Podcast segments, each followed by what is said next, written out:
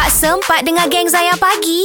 Jom dengar sekarang. Zayan Pagi bersama Maui FBI dan pagi ini kita bersama dengan Tuan Nur Azmir Zakaria, Presiden Pertubuhan Pengamal Undang-Undang dan Hak Asasi Manusia Malaysia Program. Ya, so hari ni kita bercerita tentang ialah perkara yang setengah viral sekarang ni. Sampai orang kata nak hapuskan apa? Undang-undang syariah, Undang-undang syariah uh, mahkamah kan. Hmm. Mahkamah syariah kita. Jadi benda ni uh, Tuan uh, Nur Azmir datang sini untuk memberikan penjelasan yang mengatakan perkara itu tidak benar sama sekali. Yes, dan satu lagi sekarang ni sama media sosial, tuan kan. Bila orang, orang tengok orang senang terpengaruh uh, dengan berita sensasi dan provokasi yang dibuat oleh pihak tertentu. Jadi sebenarnya kita sebagai pengguna media sosial ni nak jadi orang yang bijak, maksudnya selidik dulu ataupun dalam bahasa Arabnya tabayun. Wah.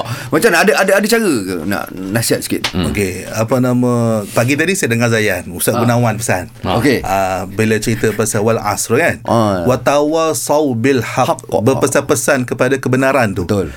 Jadi itu sendiri adalah salah satu daripada kriteria hmm. kita ni beriman ataupun tidak. Ah. Kan? Kena berpesan tu kena berasaskan kepada yang hak. Hmm. Bukannya kepada yang batil dan berjanganlah kerana ya, itulah ist, banyak istilah sekarang ni menunggang agama. Ah. Ah kan. Jadi maksudnya dia tahu bahawa apabila memainkan isu perkauman, agama benda tu memang spark, senang hmm. untuk menyalakan semarak macam yalah contoh macam kalau yang uh, apa ni uh, uh, isu Palestin memang kena dekat dengan kita tak apalah kan. Hmm, Tapi kalau macam negara kita dia ada banyak lagi benda yang berlapis-lapis yang orang tidak faham. Hmm. Contohnya bila berkaitan dengan undang-undang tadi, adakah orang di kampung tu dia faham sebenarnya yang kes yang berlaku tu pasal apa? Hmm. Uh, bila saya sebut kes Iki, Putra tu, tahu hmm. tak kes Iki Putra tu menatang apa? Oh, tak tahu.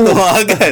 Jadi kita nak cerita kat makcik-makcik ni pun dia pun kita dia pergi mahkamah pun tak benar. Ah. Kita nak kata ni cerita pasal kes mahkamah yang telah diputuskan. Oh apa dia kan lagi lah.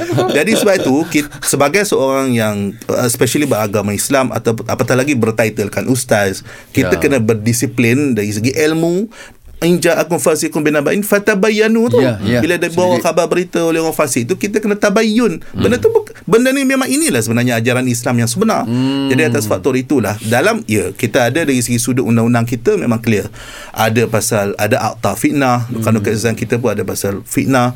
Kemudian ada uh, akta komunikasi dan multimedia yang hmm. yang menyentuh tentang sebaran-sebaran di Facebook dan dan media sosial yang menimbulkan kegusaran awam. Hmm. Itu kita serah kepada pihak berkuasa. Ya. Tapi kita sendiri sebagai orang Islam kita kena menahan diri lah. Janganlah kerana kita hendak mengejar populariti, kita nak mengejar view, mm. kita hendak mengejar uh, like, Like. maka kita nak mengejar orang datang demonstrasi.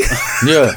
Jadi kita pun memainkan isu ni dan macam tadi saya amat sedih tuan-tuan bila ada sampai orang kata ha kerana kes ini nanti uh, undang-undang jenayah syariah kita akan terhapus. Hmm. Uh, sampai kata lepas ni siapa nak berhalwat pun boleh. Sa- sampai ada yang kata selepas ni siapa yang nak buat hubungan uh, sejenis oh, bersama dengan mayat pun boleh. Allah. Eh, apa, Hmm. ni? Apa ni? Kan kita dengar tu pun oh. tergamaknya orang yang beragama Islam atau yang membawa title agamawan oh. sanggup menyebarkan benda-benda yang macam eh. ni. Ya Allah. Apatah lagi disebarkan dalam uh, masjid, Oh, surau. oh. Jadi orang pun yang mana dengar dia kata eh takkanlah ustaz nak menipu.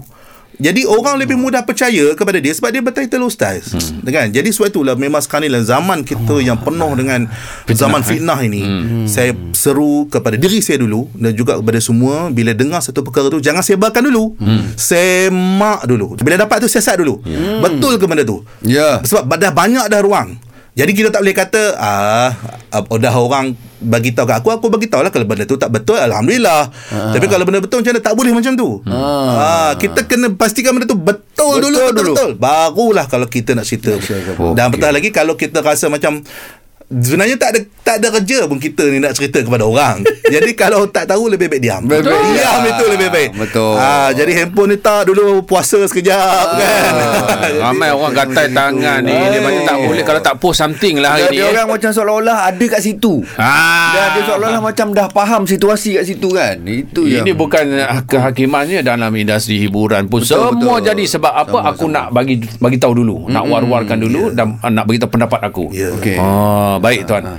Kalaulah orang awam yang tengah mendengar sekarang ni macam kami dan apa semua kan okey macam mana nak bagi faham ni ada tak panduan tertentu yang kita boleh ni macam daripada mahkamah syariah ni macam mana kita nak tahu maklumat-maklumat yang tepat ni ada tak website dia ke apa ke Okey, kalau mahkamah syariah ni dia memang ada JKSM Jabatan Kehakiman Syariah. Hmm. Dia pun ada dia punya Facebook hmm. uh, dan dia selalu update tentang perkara tersebut. Ya. Dan bila kita dan saya, saya perasan uh, dalam ben, uh, kes-kes yang sebegini yang sensitif ni yang selalu mencetuskan provokasi itu adalah blog-blog hmm. dan juga uh, apa ni portal-portal yang persendirian ni. Hmm. Tetapi dalam media-media utama kita, contoh tak kisahlah berita harian ke, uh, utusan ke, hmm. tak ada cerita-cerita macam ni. Ya. Sebabnya mereka ada disiplin. Mereka hmm. tidak akan bercerita berdasarkan benda yang tak ada asas sebab dia orang tertakluk kepada undang-undang Hmm. dan juga ke, je- kewartawanan punya etika. Ya. Jadi apa-apa pun boleh search.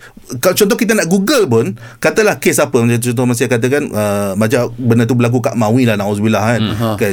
Kes Maui contoh. Aha. Bi- Bila kita Google tu, tengok dulu source tu uh, daripada mana? Daripada mana? Ah, portal tu portal apa? Jangan pergi pada portal-portal pecisan yang mengejar like ni. Jangan, bahaya sangat-sangat. Okey. Utamakan uh, apa ni uh, website yang uh, mempunyai uh, dia punya Etika. etika dan sah lah. Ah, ya, ya, ya. Credibility dia. Credibility. Ah, yes. Ah, jadi sebab itu itu saya nampak itu antara jalan yang lebih mudah. Dan macam makcik-makcik ni tak boleh nak buat apa lah bila saya tanya kan ada makcik tanya saya macam kes macam ni kan.